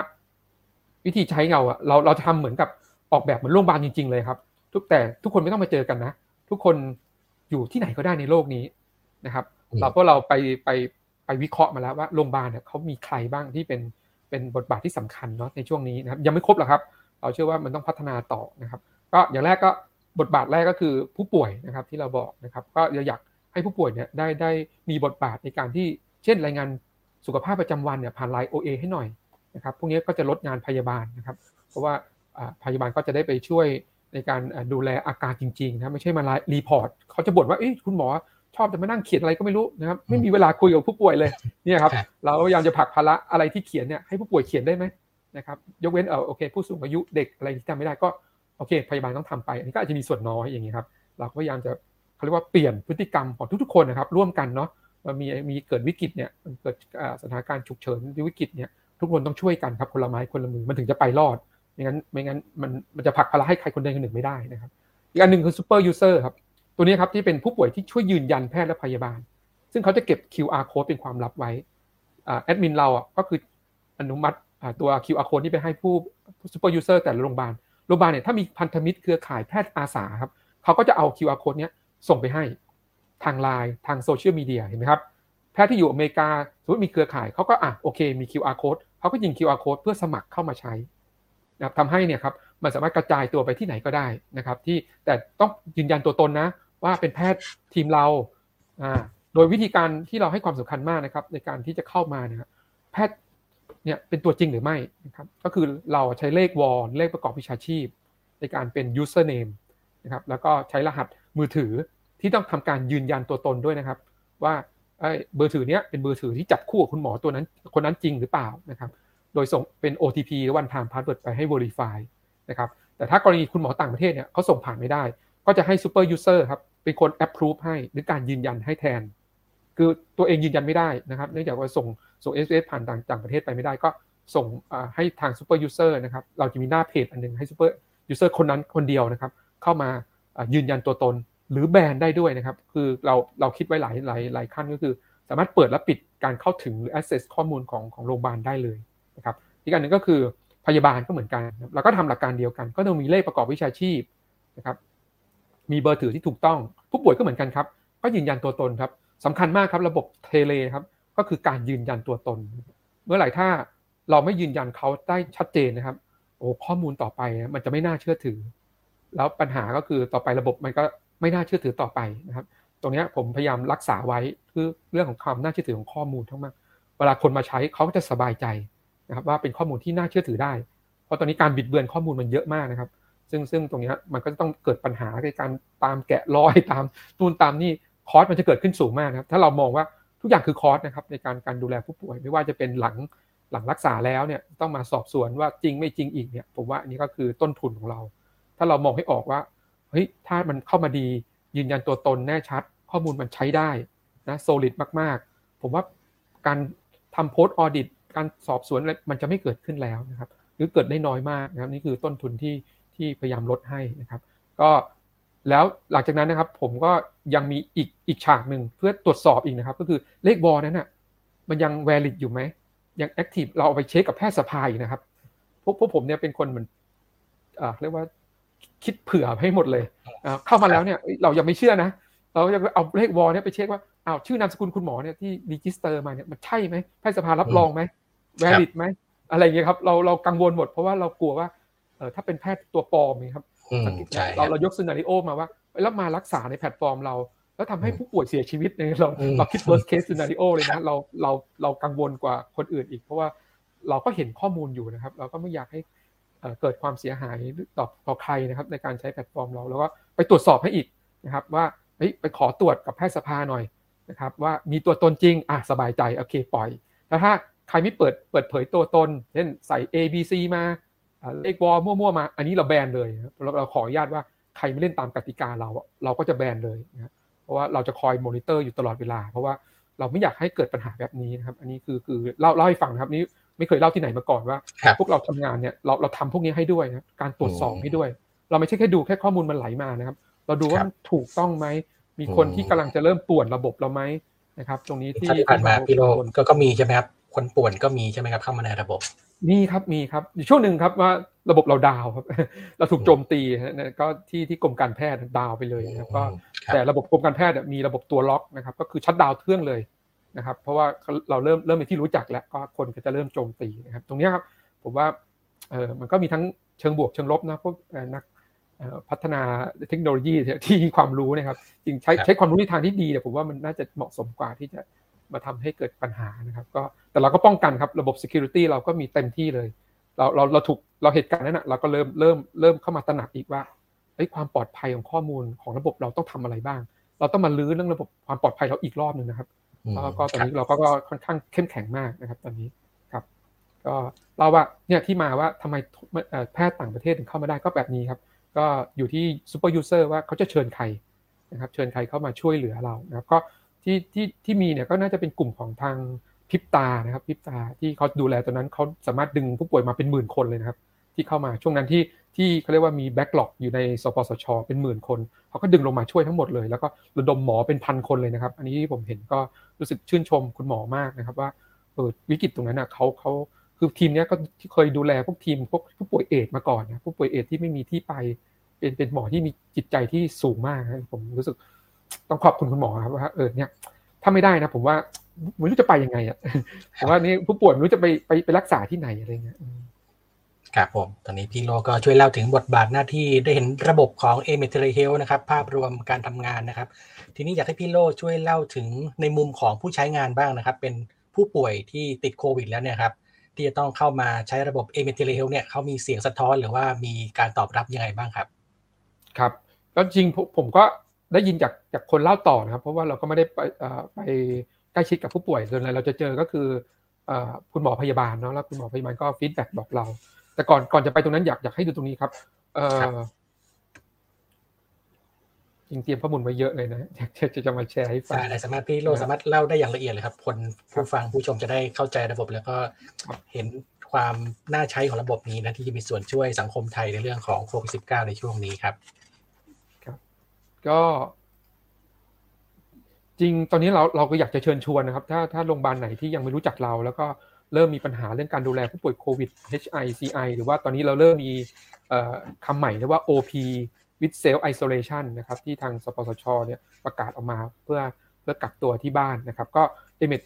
Telehealth ก็พร้อมให้ทุกคนได้ใช้บริการนะนี่คือภาพประเทศไทยนะครับจากจังหวัดต่างๆที่เริ่มมีใช้แล้วนะครับแต่บางจังหวัดก็ยังไม่มีใช้เลยก็อยากจะเชิญชวนจังหวัดที่ยังไม่ได้ใช้นะลองมาใช้ดูนะครับเพราะว่ามันจะช่วยลดภาระงานของท่านนะครับแล้วก็เรื่องการเบิกจ่ายด้วยนะครับแล้วก็เรื่องเอกสารต่างๆก็จะลดลงนะครับซึ่งสุดท้ายคือเราจะมีเวลาในการดูแลผู้ป่วยที่อาจจะมีการเร่งตัวหรือจำนวนมากขึ้นกว่านี้อีกนะครับซึ่งผมก็ไม่รู้ว่ามันจะจบที่ตัวเลขเท่าไหร่นะครับแล้วก็สัญญาณมันยังไม่ดีเลยนะครับก็คือมันยังเร่งตัวขึ้นอยู่เรื่อยๆนะครับก็ถ้าสนใจนะครับเดี๋ยวผมพามาดูก่อนถ้ายังหน่วยบริการสาธารณสุขนะครับที่อยู่ในกรุงเทพและปริมณฑลแล้วยังไม่ได้รู้จักเราแล้วก็อยากจะเปิดใช้นะครับเราก็มีเบอร์ติดต่อให้นะครับคือติดต่อได้ที่คุณสุการดานะครับที่กองส่งเสริมสุขภาพสำนักอนามัยนะเขาจะเป็นผู้ประสานในการเปิดหน่วยงานบนA-MED Telehealth ในฝั่งของกรุงเทพให้นะครับก็รายละเอียดตามหน้าจอนี้นะครับซึ่งก็สามารถติดต่อได้นะครับการค่าใช้จ่ายไม่มีนะครับฟรีทั้งหมดนะครับนี่คือฟรีตลอดการใช้งานเลยเพราะพวกเราก็จะช่วยดูแลให้เต็มที่นะครับส่วนถ้าเป็นโรงพยาบาลต่างจังหวัดนะครับที่ไม่ใช่กรุงเทพและปริมณฑลนะครับรบกวนติดต่อสายด่วน1668ได้เลยนะครับอันนี้ทางกรมการแพทย์ได้มอบหมายให้คุณวิยดานะครับตามมีเบอร์ถือตามที่ขึ้นนะครับสามารถรับเรื่องแล้วก็เปิดหน่วยงานได้เลยนะครับเปิดเป็นภาพจังหวัดเลยก็ได้นะครับทั้งหมดเลยก็จะดีเช่นตอนนี้ก็มีแล้วมีขอนแก่นก็เข้ามานะครับทั้งจังหวัดเลยนะครับก็ติดต่อที่กรมการแพทย์ได้เลยนะครับสำหรับหน่วยบริการโรงพยาบาลคลินิกรพสตนะครับพวกนี้ทั้งหมดได้หมดนะครับก็รองรับได้ทั้งหมดนะครับขอให้มีฮอสโค้ดนะครับเป็นมาตรฐานนะครับมีคุณหมอมีพยาบาลที่อยากจะทดลองมาใช้นะครับเราก็จะยินดีให้บริการทันทีนะครับส่วนสำหรับผู้ป่วยนะครับก็ในมิติของผู้ป่วยเนี่ยจะเข้าสู่ระบบการรักษาพวกนี้ได้ยังไงนะครับอันนี้ผมไปดึงมาจากอินโฟกราฟิกของกรมการแพทย์นะครับที่สื่อสารไว้นะครับก็อยากให้ ให้ผู้ป่วยได้ทุกพวกเราครับได้ทำความเข้าใจเนาะเผื่อระยะมีญาติมีเพื่อนแล้วติดนะครับแล้วเราจะเข้าสู่การรักษาได้อย่างรวดเร็วได้ยังไงนะครับก็ทางแรกนะครับประชาชนสมมุติว่าอย่างพวกเราเนี่ยครับเข้าไปตรวจที่โรงพยาบาลสมมติเรารู้สึกว่าเราเริ่มมีอาการไอมีการไม่พึงประสงค์เหมือนจะเป็นโควิดนะครับก็เข้าไปตรวจแล้วรับทำการตรวจพวก RT PCR หรือ ATK นะครับแล้วมีผลบวกขึ้นมาเนี่ยครับก็สามารถที่จะเขาเรียกว่าบันทึกหรือขึ้นทะเบียนด้วยตัวเองได้นะครับผ่านฮอตไลน์นะครับ11330ซึ่งผมฟังเมื่อวานก็รู้สึกว่าสายนี้ค่อนข้างโทรยากนะเพราะว่าผู้ป่วยน่าจะเยอะแล้วก็โทรเข้า call center ไปเดียวอาจจะลำบากก็อาจจะแอดไลน์สปสช.ได้ครับก็ทุกคนมีไลน์เนาะก็แอดไลน์สปสช.นะครับเข้าไปแล้วหรือไปที่เว็บไซต์ของสปสช.นะครับก็จะมีหน้า register นะครับข้อมูลของผู้ป่วยนะครับคือพวกเราหรือญาติเราเนี่ยเข้าไปกรอกได้เลยนะครับก็คือไปกรอกให้ละเอียดให้ครบถ้วนนะครับแล้วก็จะมีเจ้าที่มาติดต่อนะครับเพื่อรับดึงเข้าบริการไปดูแลนะครับซึ่งตรงนี้เองนะครับก็สามารถที่จะใช้บริการได้เลยนะครับหรือถ้าฉุกเฉินจริงๆนะครับอันนี้กรณีที่คือสีเขียวนะครับแต่ถ้าฉุกเฉินจริงๆให้โทร1669นะครับกรณีที่ว่าเริ่มมีอาการแน่นหน้าอกเริ่มวิกฤตนะครับเราต้องประเมินนะว่ามันวิกฤตหรือไม่วิกฤตนะครับถ้าวิกฤตแล้วไปที่169นะครับไม่ต้องมา1330เนาะถ้า1330นี่แปลว่าอาการเล็กน้อยนะครับซึ่งระบบเราก็โคอยู่กับระบบพวกนี้อยู่แล้วนะครับหรือว่า EOC 50K เนี่ยเขาก็จะรับผู้ป่วยนะครับเข้ามาดูแลในแพลตฟอร์มนะครับโดยสิ่งที่สนับสนุนนะครับก็จะมีอาหารให้นะครับมีชุดตรวจให้นะครับพวกวัดtemperature นะครับวัด oxet นะครับแล้วก็มีการติดตามอาการนะครับจากโรงพยาบาลให้ทุกวันอย่างเงี้ยครับแล้วก็มีการเยี่ยมไข้นะครับเยี่ยมไข้ที่บ้านให้นะครับผ่านระบบเทเลผ่าน LINE OA เนี่ยครับซึ่งประชาชนก็จะสบายใจขึ้นนะครับว่ามีทั้งยามีอาหารนะครับเราจะได้กักตัวได้อย่างมีประสิทธิภาพนะครับไม่ออกไปแพร่เชื้อให้กับบุคคลอื่นนะครับอันนี้ก็คือภาพที่พวกเราอาจจะบอกหรือว่าแจ้งเพื่อนๆได้นะครับว่าถ้ามีอาการป่วยไม่เนี้ยแล้วตรวจ ATK นะครับก็สามารถติดต่อได้ทั้ง3ช่องทางเลยนะครับอันนี้ก็มาช่วยสื่อสารให้นะครับจะได้สบายใจเนาะเพราะว่าจริงเราก็เข้าใจนะคนป่วยปุ๊บเนี่ยต้องการที่พึ่งนะครับต้องการที่พึ่งรุนแรงไม่รุนแรงเราไม่รู้แหละแต่เราต้องรู้สึกว่ามันวิกฤตอ่ะคือเราเป็นหน่อยนึงแล้วก็วิกฤตนะครับเราต้องการที่พึ่งครับเราก็ตรงนี้ก็อยากให้ทุกคนได้รับบริการเข้าสู่ระบบ HICI หรือว่าOP Self Isolation ได้อย่างรวดเร็วนะครับก็แจ้งไว้กันครับของพี่โรครับถ้าคนที่ป่วยเป็นโควิดแล้วจะเข้าสู่ระบบ A-MED Telehealth ได้ต้องมีคุณสมบัติยังไงบ้างนะครับมีกำหนดอายุหรือว่ามีเรื่องโรคประจำตัวอะไรที่อันนี้เป็นเกณฑ์มาตรฐานของทางกรมการแพทย์หรือว่าทางสาธารณสุขเลยครับที่ว่าถ้าเป็นอาการเล็กน้อยกลุ่มเขียวครับคือไม่ใช่ผู้สูงอายุไม่ใช่มีโรคประจำตัวนะครับคนพวกนี้ก็สามารถเข้ามารับบริการโฮมไอโซเลชันหรือตอนนี้ก็คือเป็นเรียกว่า OP นะครับเป็นตัว O ทำเหมือนผู้ป่วยนอกครับ OP Self Isolation นะครับอันนี้คือเป็นหลักการใหม่นะครับก็คราวนี้ตัวระบบเราจะอยู่หลังบ้านอีกทีนึงนะครับมันต้องเริ่มจากเข้าไปยืนยันตัวตนก่อนนะครับกับสปสช.ก่อนว่าใช้สิทธิ์อะไรในการรักษาจากนั้นขบวนการของสปสช.ครับจะมีการจับคู่บริการว่าแล้วคนเนี้ยสถานบริการใกล้บ้านเขาคือตรงไหนนะครับเขาจะมีข้อมูลอยู่เขาก็จะมีการแอสไซน์นะผู้ป่วยคนนั้นนะครับไปที่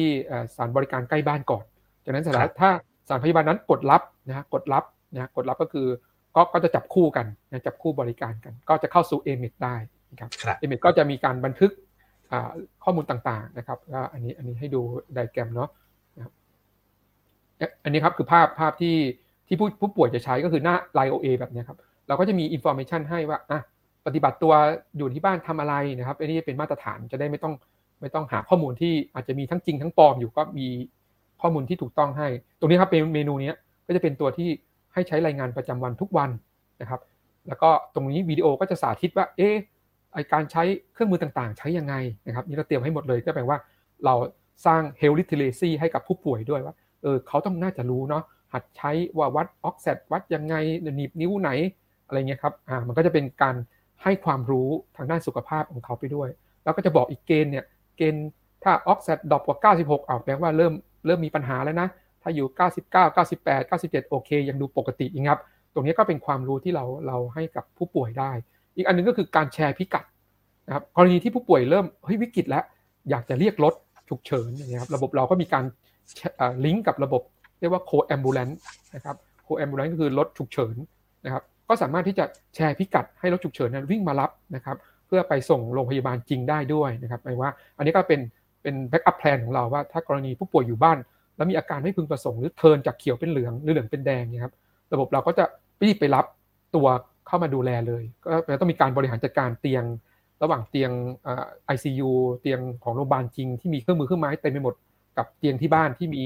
ออกซิเจนกับเทมเพอเรเจอร์อะไรเงี้ยครับก็มันจะได้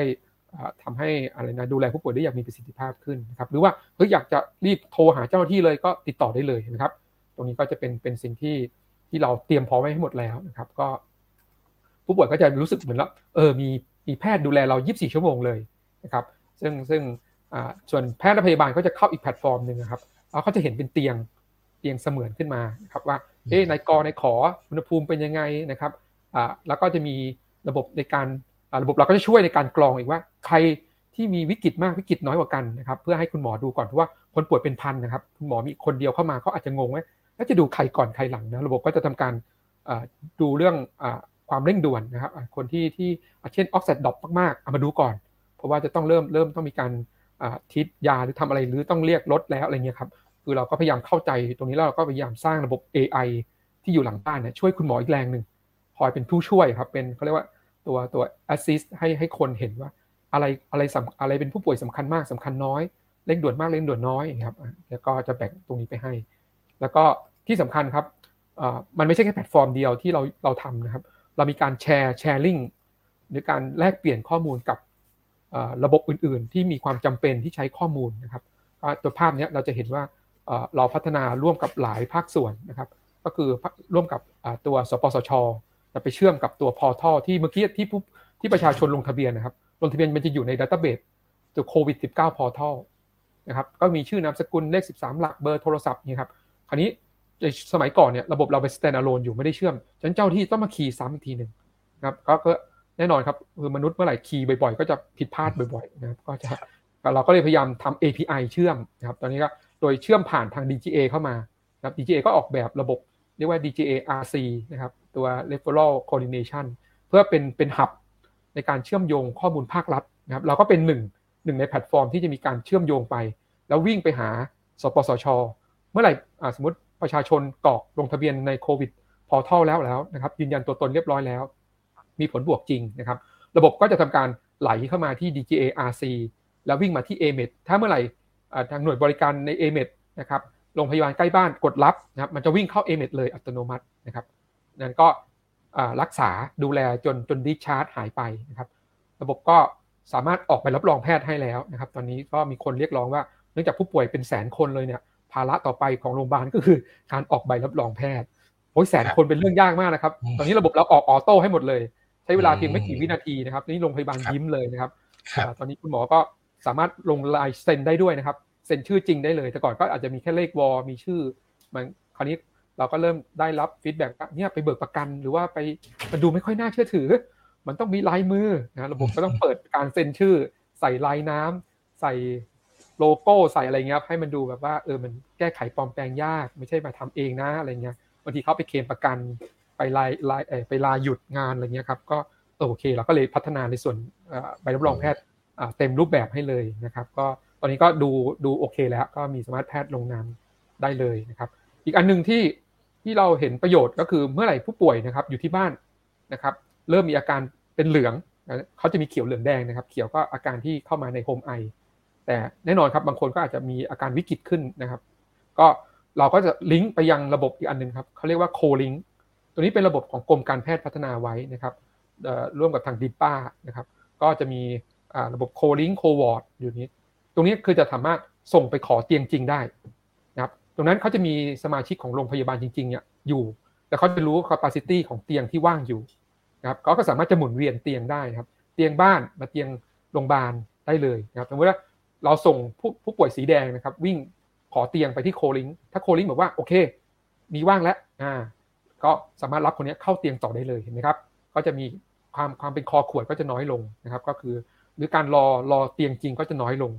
ไม่งั้นเนี่ยเขาบอกว่าคนที่ป่วยแล้วมีอาการแย่ลงเนี่ยทุกๆนาทีมันมีความเสี่ยง นะครับยิ่งนานมากยิ่งเสี่ยงมากนั้นเราก็ต้องทำไงให้เล่นกับเวลานะครับระบบก็ทำการเชื่อมโยงผ่านคอมพิวเตอร์ผ่าน API นะครับเข้าไปเลยแล้วเราพยายามเชื่อมกับระบบ Co-ambulance นะที่เมื่อกี้เกริ่นให้ฟังทางร่วมกับทางสปชศูนย์เอราวัณนะครับเพื่อเมื่อกี้ระบบเรามีการรีจิสเตอร์พิกัดบ้านใช่ไหมครับเรื่องเป็น Google Map เนี่ยแปลว่าบ้านคนนั้นนะเรารู้แล้วอยู่ที่ไหนถ้าเราไม่รู้เนี่ยเราต้องทำอะไรครับเราต้องทำการสอบถามซอยไหนมันใช้เวลามากนะครับผมลองเคยฟังอย่างน้อย 5-10 นาทีนะระบบเนี้ยแม่นถึงระดับ latitude longitude เลยนะครับถ้าเจ้าที่เก็บเข้ามาเนี่ยผมว่าข้อมูลนี้สำคัญมากนะครับในการช่วยเหลือในยามวิกฤตที่บ้านนะครับรถก็สามารถวิ่งไปเลยไม่ต้องมีการขอข้อมูลอีกต่อไปแล้วนะครับเพราะว่าข้อมูลมันพร้อมที่จะไปใช้ต่อแล้วนะครับแล้วก็ล่าสุดเนี่ยเราก็ร่วมกับทางกองทุนนะครับว่าเนื่องจากว่ามีการเบิกจ่ายที่ผมเล่าให้ฟังนะครับเมื่อมีผู้ป่วยเข้าจำนวนมากนะครับก็สุดท้ายก็จะมีการเคลมเงินกลับคืนไปให้หน่วยบริการอันนี้ปัญหาของกองทุนเองหรือสปสช.เนี่ยครับก็จะเกิดคำถามว่าอ้าวแล้วมันเป็นเรื่องจริงมากน้อยแค่ไหนใช่ไหมครับมีช่องโหว่หรือเปล่านะครับเนื่องจากงบประมาณเราก็มีจำกัดนะครับเราก็อยากใช้ให้มันมีประสิทธิภาพเราก็โอเคงั้นเราทำข้อมูลบน AMET นะครับให้มันโปร่งใสซะและที่ผมบอกนะครับเราสร้างเป็นไทม์ไลน์ได้แล้วเราไม่สามารถบันทึกย้อนหลังได้แล้วเราสามารถมีรูปถ่ายบันทึกอีกว่าคุณรับยาหรือยังคุณรับอาหารหรือยังมันสะท้อนความเป็นจริงทั้งหมดนะครับมันไม่เหมือนเขาเรียกว่าอะไรนะการพิมพ์ตัวอักษรเนาะพิมพ์เท่าไหร่เนี่ยมันก็สะท้อนความเป็นจริงไม่ได้นะครับภาพเนี่ยมันเป็นเชิงประจักษ์เราเห็นภาพปุ๊บเรารู้เลยอ๋อแต่มันก็มีเหตุนะครับว่าเอ๊ะภาพเนี้ยมันรับอาหารวันนี้จริงหรือเปล่าอีกก็โอเคมันก็ต้องยากขึ้นไปอีกนะมันต้องไปสอบสวนอีกว่าเอ๊ะแล้วภาพนี้เวียนเทียนหรือเปล่าอีกนะครับคือคนเรามันตั้งอยู่ในหมวดสมมติฐานที่ว่าไม่เชื่อคนอื่นเนาะมันเชื่อตัวเราคนเดียวแต่คนอื่นก็ไม่เชื่อเนี่ยมันก็จะเป็นเรื่องยากของ IT อีกว่าเราจะทำยังไงต่อนี้เดี๋ยวก็เป็นแต่ตอนนี้มันก็มีภาพแล้วมันก็ยังพอโอเคนะแต่เขาก็ challenge เราครับว่าอาจารย์รู้ได้ไงภาพเนี้ยมันไม่เวียนเทียนนะมันไม่ใช่ว่าเมื่อวานนะอะไรงั้นอาจจะต้องบันทึกวันเวลาของภาพไปด้วยครับว่าเปิดมาเนี่ยภาพวันเวลาเป็นยังไงพิกัดคืออะไรเงี้ยมันต้องใช้พวกนี้ครับในการตรวจสอบนี่เราก็มีละแต่เราก็เก็บไว้ก่อนเยอะไปเดี๋ยวเอาอย่างอื่นก่อนละกันเพื่ออะไรครับเพื่อสุดท้ายแล้วโรงพยาบาลครับจะได้ประโยชน์เวลาเขาเคลม100คน1,000คนเนี่ยถ้าเรามีอยู่ใน A-MED 1,000 คน100คนนะครับแล้วมันตรงกันเพราะอะไรครับตอนนี้ข้อมูล P audit ที่เส้นนี้ครับวิ่งไปทางสปสช.มองเห็นทั้งหมดมองเห็นว่าโรงพยาบาลกำลังทำอะไรอยู่ดูแลผู้ป่วยดีหรือไม่ดีนะครับเพราะว่าสิ่งที่เขากังวลมากครับคือเนื่องจากปริมาณงานมากเรากลัวเรื่องมาตรฐานคุณภาพการให้บริการนึกออกไหมครับเหมือนเราครับถ้าเราเริ่มมีงานเยอะมากเวลาน้อยเราจะทำงานยังไงครับเราจะทำงานแบบขอไปทีครับผ่านเห็นไหมครับนั่นคือธรรมชาติมนุษย์นะพี่พอเข้าใจคราวนี้อ้าวแล้วจังหวะนี้เหมือนกันเนี่ยอ้าวแล้วจะดูแลผู้ป่วยแบบผ่านเหรอไม่ได้มันต้องดูแลเหมือนเดิมแต่ทำไงให้มันดีขึ้นล่ะก็ต้องพกเครื่องมือพวกนี้แหละครับมาช่วยเราก็เลยไหลข้อมูลเนี้ยให้ดูว่าเอ้ยเนี่ยคุณต้องดูแลให้ดีนะเรากำชับนะคุณจะต้องมีการดูแลทุกวันนะอย่างน้อยวันละครั้ง2ครั้งก็ว่าไปไม่ใช่ว่าลงทะเบียนไว้ดิชาร์จเสร็จไม่มีอะไรเลยโบเบ๋ไทม์ไลน์ไม่เกิดขึ้นเลยแล้วจะมาเบิกอันเนี้ยมีคำถามนะว่าดูแลกันยังไงเห็นไหมครับผมว่าอันนี้ทางสปสช.เองก็สบายใจเขาเลยรู้สึกผลักดันเครื่องมือนี้ครับเพราะเรารู้เพนพอยต์ของเขาถ้าเราเมื่อเราจับเพนพอยต์ของทุกคนได้นะครับแล้วเราเอามาทำเป็นโซลูชันให้ได้นะเขาจะชื่นชมเราแล้วเขาจะบอกต่อเขาจะสนับสนุนเราเขาจะปกป้องเราครับตรงนี้ผมเชื่อว่าโรงพยาบาลก็เหมือนกันครับเดี๋ยวสักพักครับเขาจะเข้าใจเราว่าทำไมเราทำแบบนี้เพราะว่าปัญหาสมัยก่อนนะครับเขาไปเคลม100เขาอาจจะได้ไม่ถึง100สุดท้ายเขาเข้าเนื้อครับเพราะข้อมูลเขาไม่ครบถูกไหมครับเช่นหลุดหล่นต่างแล้วมันไม่มีมันหลุดอ่ะงานมันเยอะเอกสารก็เยอะมันหลุดไปก็จบกันนะครับก็เลยตามเลยแต่เราบันทึกเป็นระบบนะครับถ้าทุกคนเล่นตามวิธีการของเราเนี่ยทุกคนจะวินหมดเลยครับไม่ว่าจะเป็นผู้ป่วยวินมีที่รักษาพยาบาลหมอทำงานสบายขึ้นดูแลผู้ป่วยได้มากขึ้นกว่าที่เคยทำโรงพยาบาลเคลมได้ 100% อย่างนี้ครับกองทุนสบายใจจ่ายให้คืน 100% คืน 100% จริงๆไม่มีใครมาสอดแทรกเห็นไหมครับสุดท้ายผมว่าทุกคนวินหมดนะครับตรงนี้ก็คืออยากจะเล่าวัตถุประสงค์ก่อนว่าวิธีการออกแบบเราวิธีการมองของเราเป็นยังไงนะครับคือเราก็อยากให้เกิดประโยชน์ทุกภาคส่วนนะครับเพราะว่าการทำงานดูแลผู้ป่วยครับเรารู้เลยว่าผมมันไปเกี่ยวข้องกับหน่วยงานเยอะมากนะครับเยอะมากมันไม่ใช่แค่หน่วยงานเดียวแล้วจบนะครับแต่ก่อนอาจจะเป็นแค่โรงพยาบาลเดียวแล้วจบ มันอาจจะมีการส่งต่อโรงพยาบาลนะครับตอนนี้เราเห็นการ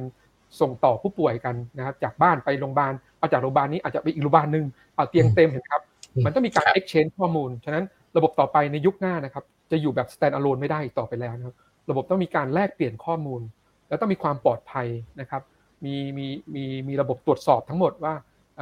ข้อมูลนั้นไหลมาจากต้นทางปลายทางอย่างไรใครเป็นคนส่งใครเป็นคนรับนะครับตรงนั้นนะคือระบบมันจะต้องเริ่มกระจายตัวเริ่มมีช่องในการสื่อสารในการแลกเปลี่ยนข้อมูลอย่างเป็นระบบมากขึ้นนะครับนี่ก็เป็นสิ่งที่เรามองเห็นว่าเนี่ยมันจะเกิดประสิทธิภาพแบบนี้นะครับมันจะไม่ใช่ใครเก็บมันแล้วนะครับยิ่งใครเก็บก็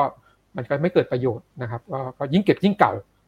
อันนี้มันจะไม่ได้อัปเดตด้วยนะครับก็จะงงอีกว่าผู้ป่วยคนนี้จริงหรือเปล่าอีกนะครับเพราะว่าข้อมูลของผู้ป่วยมันมีการเปลี่ยนได้นะครับ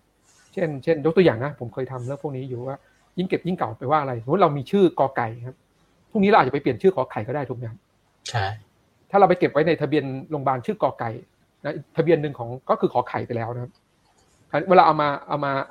มากลางใส่กันก็จะงงครับสุดท้ายแล้วเขาชื่อกอไก่หรือขอไข่ใช่ไหมครับใช่เพราะข้อมูลทุกอย่างมันมีการเปลี่ยนแปลงมันมีการเปลี่ยนแปลงได้ตลอดเวลายกเว้น13หลักครับ13หลักเราไม่เปลี่ยนตั้งแต่เกิดจนตายคีย์นั้นจะเป็นคีย์ที่สำคัญในการที่จะล็อกนะครับตัวบุคคลได้นะครับซึ่งก็ครับก็ประมาณนี้ก่อนครับครับก็เห็นว่าพี่โรพูดถึง A-MED Telehealth เนี่ยมีการพัฒนาหรือการเดฟเนี่ยมาถึง130เวอร์ชันแล้วนะครับและปัจจุบันนี้ก็มีแผนที่จะต้องพัฒนาต่อเนื่องอีกจะมีการต่อยอดอะไรเกิดขึ้นบ้างครับสำหรับแพลตฟอร์ม A-MED Telehealth ครับโอ้ครับก็ตอนนี้เมื่อ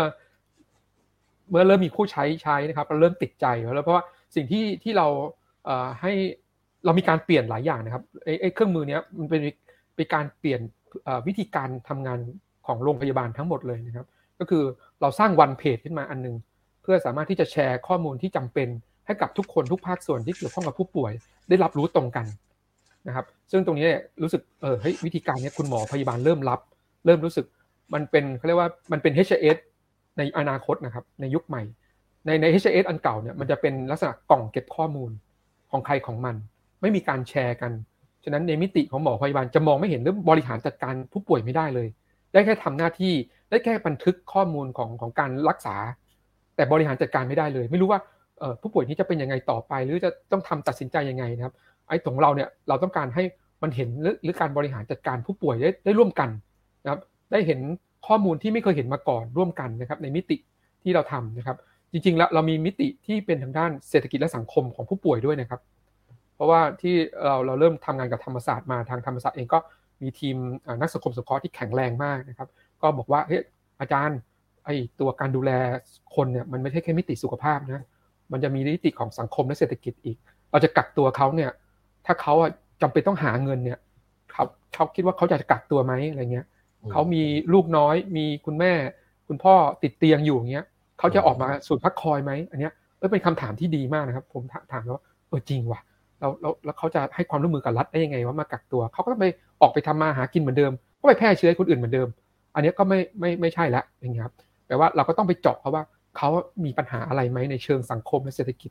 ใช่ไหมครับถ้าเรารับรู้แล้วมีคนมาช่วยปิดแก็บเขาอีกเนี่ยผมว่าเขาจะรู้สึกขอบคุณเราว่าเราดูแลครบทุกมิติจริงๆไม่ใช่แค่ของใครก็ดูแลเฉพาะมิตินั้นไม่ใช่ครับส่วนใหญ่คนไทยครับจะทำงานเฉพาะงานของเราเนาะไม่เกี่ยวกับคนอื่นแต่ไม่มองภาพรวมกันนะครับ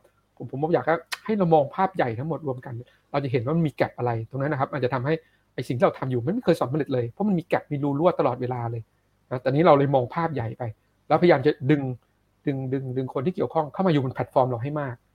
ตอนแรกเราดึงหมอพยาบาลมาแล้วตอนนี้เราเลยดึงนักสังคมสงเคราะห์เข้ามาอีกนะครับถ้าจังหวัดไหนนะครับทำงานร่วมกับนักสังคมสงเคราะห์ทำกับพม.นะครับเราสามารถเอาเขานะครับมาลงทะเบียนแล้วก็เข้าไปเจาะลึกผู้ป่วยได้อีกนะครับเราจะเห็นมิติของทางสังคมของเศรษฐกิจของคนอีกครับตรงนี้มันสามารถเอามาแก้ไขเยียวยาได้ต่ออีกนะครับซึ่งตอนนี้ผมก็ได้เริ่มรับการติดต่อจากพม.อีกนะครับก็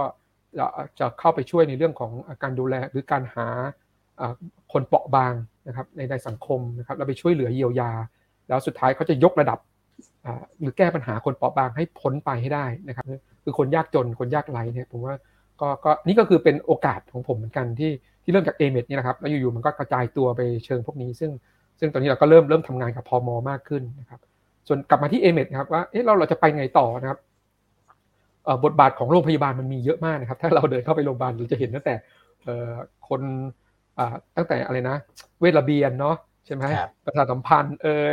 นะแล้วเข้าไปในห้องตรวจก็ไปเจอหมอผู้ช่วยพยาบาลเจอเภสัชจ่ายยาไปเจอคนรับบิลสั่งอะไรนะมันเนี่ยครับถ้าเราไปเห็นเราจะเห็นภาพเนี้ยคือมันจะต้องถ้าจะไปต่อจริงๆครับเราให้มันเบ็ดเสร็จเป็น virtual hospital เลยนะเราสามารถกระจายตัวไปในโลกอื่นๆได้ด้วยนะครับไม่ใช่แค่โรคโควิดนะครับมันจะต้องไปทำพวกนี้เข้ามาให้หมดนะครับเช่นเรื่องของเภสัชเนี่ยเรากำลังเริ่มทำแล้วเพราะว่าตอนนี้ทีมเภสัชเนี่ยร้องขอมากเลยไม่มีบทบาทเภสัชเลยหรออะไรเนี่ยเขาจะมาเข้าเป็นพยาบาลเขาก็จะรู้สึกมันไม่ใช่บทบาทเขาอะนะเขาก็อยากมีตัวตนที่ผมเข้าใจเนาะเภสัชก็เราก็เลยจะพัฒนาต่อในเรื่องของการทำเภสัชเพื่อคุณเภสัชก็เล่าให้เราฟังว่าworkflow เขาคืออะไรเพราะว่าจริงๆพวกเราไม่รู้ครับนี่ผมเล่าให้ฟังเนี่ยผมก็พยายามศึกษาจากคุณหมอเภสัชจากพยาบาลเล่าให้ฟังว่าถ้าเราเข้าใจเราถึงจะทำมันออกมาได้ครับถ้าไม่เข้าใจมันจะไปต่อไม่ได้เลยซอฟต์แวร์ก็มาเล่าว่าเนี่ยเขาจะทำอะไรกับการลำเลียงยาอนาคตเนี่ยอาจจะมีการส่งยาที่บ้านใช่ไหมครับสมมติเราป่วยเราอาจจะสั่งยา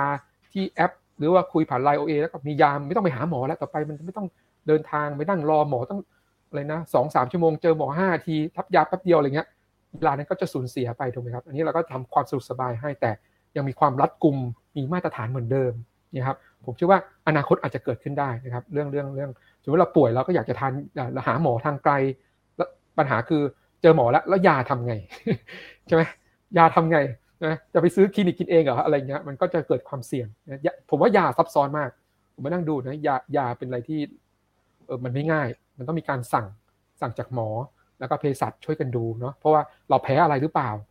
เราอ้วนหรือเปล่าเราแก่หรือเปล่าโอ้โหมันมีปัจจัยที่แบบมันไม่ใช่สแตนดาร์ดเลยว่าไม่เหมือนพาราเนาะอะไรไม่ออกกินพาราเม็ด2เม็ดจบอะไรเงี้ยแต่บางโรคมันไม่ใช่ไงก็เนี่ยผมพี่ว่าก็เลยว่าน่าสนใจในการทำไปทิศทางเนี่ยเรื่องการลำเลียงยาการส่งยาที่บ้านถ้าเหมือนการป่วยเจ็บป่วยอะไรเงี้ยเนาะก็อันนี้ก็คืออนาคตเนาะแล้วก็คงไปทางด้านโรคอื่นๆเริ่มมีโรงพยาบาลเสนอว่าอาจารย์อยากไปใช้แทน HIS โรงพยาบาลเลยได้ไหมแล้วไปใช้กับโรคอื่นทั้งหมดเลยเพราะว่าเนี่ยชอบแบบเนี้ยชอบมันเห็นแบบเนี้ยแล้วมันมองเห็นกันทั้งหมดแล้วก็รู้ด้วยว่าตอนนี้มีผู้ป่วยเป็นยังไงเขียวเหลืองแดงตาม follow up กันยังไงนะครับเพราะว่าเขาจะให้ความสำคัญในการ follow up ผู้ป่วยมากเลยถ้าเขาเห็นแบบเนี้ยเขาจะเห็นประวัติเห็นแนวโน้มอะไรเงี้ยครับเขาก็จะติดตามต่ออย่างเงี้ยผมว่าก็ตอนนี้ก็เลยมาสนใจคือพวกโรค NCD ครับโรคที่เรียกว่าโรคเรื้อรังไม่ติดต่อคือโรคพันธุกรรมโรคจากพฤติกรรมเราครับเบาหวานความดันนะครับโรคพวกนี้ที่ต้องการรับยาอยู่เรื่อยๆและการปรับยากับพฤติกรรมติดตามอย่างใกล้ชิดตรงเนี้ยตัวนี้ก็เลยคุณหมอก็เลยพยายามเสนอพวกเราว่าถ้าโควิดหายอันนี้หายเมื่อไหร่ไม่รู้นะ อยากจะเอา AMET เนี่ยไปใช้ใน NCD ได้ไหมดูแลเบาหวานดูแลความดันลองเทอมเลยอะไรอย่างเงี้ยติดตามหลังอาการป่วยอะไรเงี้ยว่าไปซึ่งเราจะมี data เข้ามาครับเราคิดดีๆคิดตามพี่นะเมื่อเรามีข้อมูลไหลเข้ามามากๆมันจะเกิด Big data มหาศาลที่มีคุณภาพสูงมากนะครับเพราะเรากรองมาให้แล้วจากนั้นเราเอาไปวิเคราะห์ครับเอา Machine learning เอา AI ไปจับนะครับเราจะเห็นอะไรไปหลายเรื่องเราจะเห็นสัญญาณเราเห็นพฤติกรรมของโรคแนวทางของโรคเราจะรู้วิธีการรับมือนะครับแล้วอาจจะออก information ในการปรับเปลี่ยนพฤติกรรมคนก็ได้นะครับผมว่าเรื่องนี้สำคัญมากเพราะว่าเมื่อไหร่คนที่เรียกว่าอะไรนะเริ่มจะเข้ามาเป็นผู้ป่วยมันจะมีแกลบอันนึงเรียกว่าเริ่มจะเข้ามาเป็นผู้ป่วยแต่ยังไม่ป่วยนะครับแล้วสามารถรีเทิร์นได้จริงๆโดยพวกนี้ครับสามารถส่ง information ซ้ำอะไรก็แล้วแต่ให้เขาปรับเปลี่ยนพฤติกรรมได้นะครับเขาจะไม่เป็นผู้ป่วยเลยคิดตามนะครับมันจะไม่เกิดค่ายานะครับงบประมาณของแผ่นดินก็จะลดลงทันทีนะคนก็จะสุขภาพดีคนที่ส่วนใหญ่ป่วยนะครับมันจะเกิดความไม่รู้ครับความไม่รู้แล้วทำพฤติกรรมตัวนี้ซ้ำๆจนเป็นนิสัยนะครับใช่ซึ่งตรงนี้ผมว่าเราจะมาช่วยการปรับเปลี่ยนพฤติกรรมได้ด้วยนะครับเพราะว่าคนไหนควรจะต้องเตือนเขายังไงอะไรเงี้ยเดินหน่อยสิเดินเยอะๆอะไรเงี้ยครับหรือว่าเรามีฮาร์ดแวร์ที่ติดตัวแล้วก็มีเซ็นเซอร์มีเรามีข้อมูลเขาเราเห็นพฤติกรรมเขาเราเห็นฮาร์ทเรทเขาเราเห็นอุณหภูมิเขาเงี้ยครับเราสามารถหรือว่าถ้าเราเห็นอาหารที่บริโภคเขาเงี้ยเราจะเห็นหมดเลยครับพลังงานเขาเท่าไหร่ออกเท่าไหร่ อย่างเงี้ยเราก็จะสามารถ motivate คนพวกนี้ได้นะครับพวกนี้ก็อันนี้ก็น่าสนใจที่จะทำต่อนะครับทำต่อครับฟังแล้วเหมือนพี่โลเข้าใจระบบสาธารณสุขไทยเป็นอย่างดีอนาคตอาจจะเป็นผู้บริหารสาธารณสุขได้ใช่อาจจะเป็นผู้บริหารสาธารณสุขต่อไปได้อาจจะสงสัยว่าพี่เป็นหมอพยาบาลป่าววะอะไรจริงๆไม่ใช่นะครับเป็นนักวิทยาศาสตร์แล้วก็แต่อินกับเรื่องพวกนี้คือเริ่มทำงานทางด้านสุขภาพมาตั้งแต่ปี54ครับ54ตั้งแต่ทำตัวโปรแกรม FFC เยี่ยมบ้านให้สาธารณสุขเริ่มไปเห็นผู้ป่วยเริ่มไปเห็นพฤติกรรมเริ่มเห็นว่าปัญหาของบ้านเราคืออะไรปัญหาสาธารณสุขเมืองไทยคืออะไรเราเริ่มเข้าใจมันครับเราก็เลยเริ่มพยายามจะคิดนวัตกรรมเครื่องมือที่มันแก้ปัญหาพวกนี้ให้ได้นะครับแต่เราอาจจะอ่อนเรื่องประชาสัมพันธ์เรื่องอะไรเนี้ยคนก็ยังใช้ไม่มากนะครับก็แต่ตรง AMET นี่แหละรู้สึกว่าปากต่อปากเยอะแล้วก็เริ่มผมก็เลยจะแชร์ไอเดียเนาะไอเดียสำคัญเนาะแต่เครื่องมือเนี่ยมันทำได้นวัตกรรมอะไรพวกนี้ไม่ยากแต่แนวคิดวิธีการเนี่ยผมว่าสำคัญมากกว่าจะได้มามันต้องตกผลึกมาให้หรือไปเห็นปัญหาที่แท้จริงด้วยถึงจะแก้ได้ถูกนะครับถ้าเรารู้ผิดเนี่ยแก้ผิดไปก็ขึ้นหิ้งครับระบบนี้ขึ้นหิ้งหมดนะครับก็หวังว่าระบบ A-MED Telehealth นะครับจะเป็นอนาคตนะครับทางด้านการนำระบบเทคโนโลยีที่เป็นประโยชน์ครับมาช่วยในการแก้ไขปัญหาของระบบสาธารณสุขไทยต่อไปนะครับก็สุดท้ายนะครับอาจจะอยากฝากให้พี่โลเนี่ยช่วยแนะนำนะครับถึงผู้ป่วยโควิด -19 นะครับที่กำลังเข้ารักษาแบบ Home Isolation อยู่ตอนนี้ครับก็จริงฝากทุกคนนะครับไม่ใช่ผู้ป่วยที่กำลังจะเป็นผู้ป่วยด้วยนะครับก็ช่วงนี้ผมดูสถานการณ์ก็คือการแพร่ระบาดมันยังสูงอยู่มากนะครับแต่อาจจะมีความรุนแรงน้อยนะครับเนื่องจากเรามีวัคซีนแล้วเนาะเรามีวัคซีนแล้วเนี่ยเราได้พยายามไปฉีดวัคซีนกันนะครับยี่ห้อไหนก็ได้รุ่นไหนก็ได้ให้ครบนะครับแล้วก็อันนี้ผมว่ามันช่วยเกาะกำบังนะครับจะเป็นมากก็เป็นน้อยครับอันนี้นะครับที่เห็นนะครับแล้วก็เราก็ยังต้องป้องกันตัวเองนะครับใส่แมสนะครับหรือว่าไม่ไปบริเวณที่มีคนจำนวนมากนะครับตรงนั้นซึ่งเพราะว่าพอเรากลับบ้านอาจจะเจอเรามีคุณพ่อคุณแม่เนี่ยตรงนั้นน่าเป็นห่วงมากกว่าเรานะครับเพราะว่าผู้สูงอายุเนี่ยก็คือภูมิก็ต่ำอยู่แล้วนะครับอันนี้อาจจะมีโอกาสที่จะติดเชื้อได้ก็ต้องระวังคนที่รักเราที่เรารักด้วยนะครับดังนั้นแล้วก็ดูแลตัวเองนะครับส่วนคนที่เป็นแล้วก็ไม่ต้องตกใจครับก็สามารถใช้บริการของกองทุนก็คือไปยืนยันตัวตนนะครับแต่เข้าสู่ระบบ Home Isolation หรือว่า Self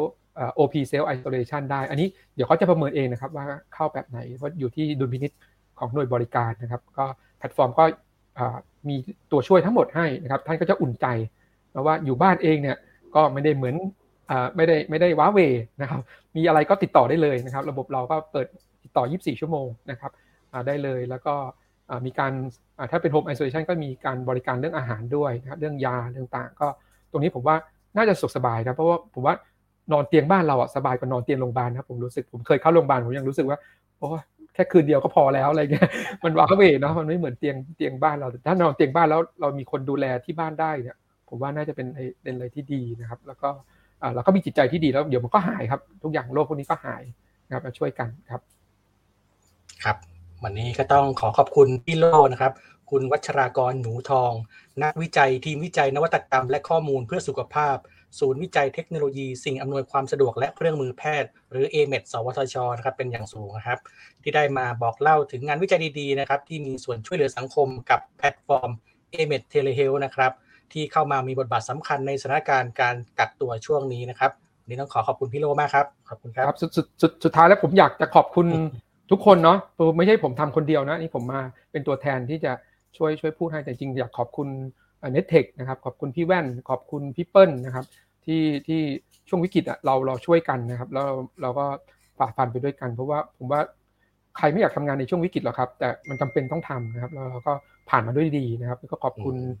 พี่ตะนะครับขอบคุณน้องๆทุกคนเลยนะครับอันนี้ก็ถือว่าทำงานอย่างเหนียวแน่นแล้วก็ยังทำงานหนักต่อไปนะครับเพราะว่าเราก็อยากจะเป็นส่วนหนึ่งในการที่จะฝ่าฟันวิกฤตของประเทศเรานะครับให้ทุกคนปลอดภัยนะครับก็เป็นอะไรที่นั่นคือเป้าหมายของเราอยากเห็นงานของเราเนี่ยเกิดประโยชน์นะครับเกิดประโยชน์ต่อประเทศชาติให้มากที่สุดนะครับครับขอบคุณทุกคนเลยนะครับขอบคุณจริงๆครับขอบคุณพี่โลมากครับแล้วก็ต้องขอขอบคุณนะครับทุกท่านที่ติดตามรับชมและรับฟังรายการทรายเข้าหูโดยนิตยสารสารวิทย์สวทช.นะครับแล้วกลับมาพบกับสาระความรู้วิทยาศาสตร์และเทคโนโลยีที่น่าสนใจได้ใหม่ในตอนหน้าสำหรับตอนนี้ผมปริทัศน์เทียนทองและพี่โลวัชรากรหนูทองต้องขอลาทุกท่านไปก่อนนะครับสวัสดีครับสวัสดีครับ ตามรับฟังรายการทรายเข้าหูได้ทุกวันอังคารทาง NASA Podcast และแฟนเพจนิตยสารสารวิทย์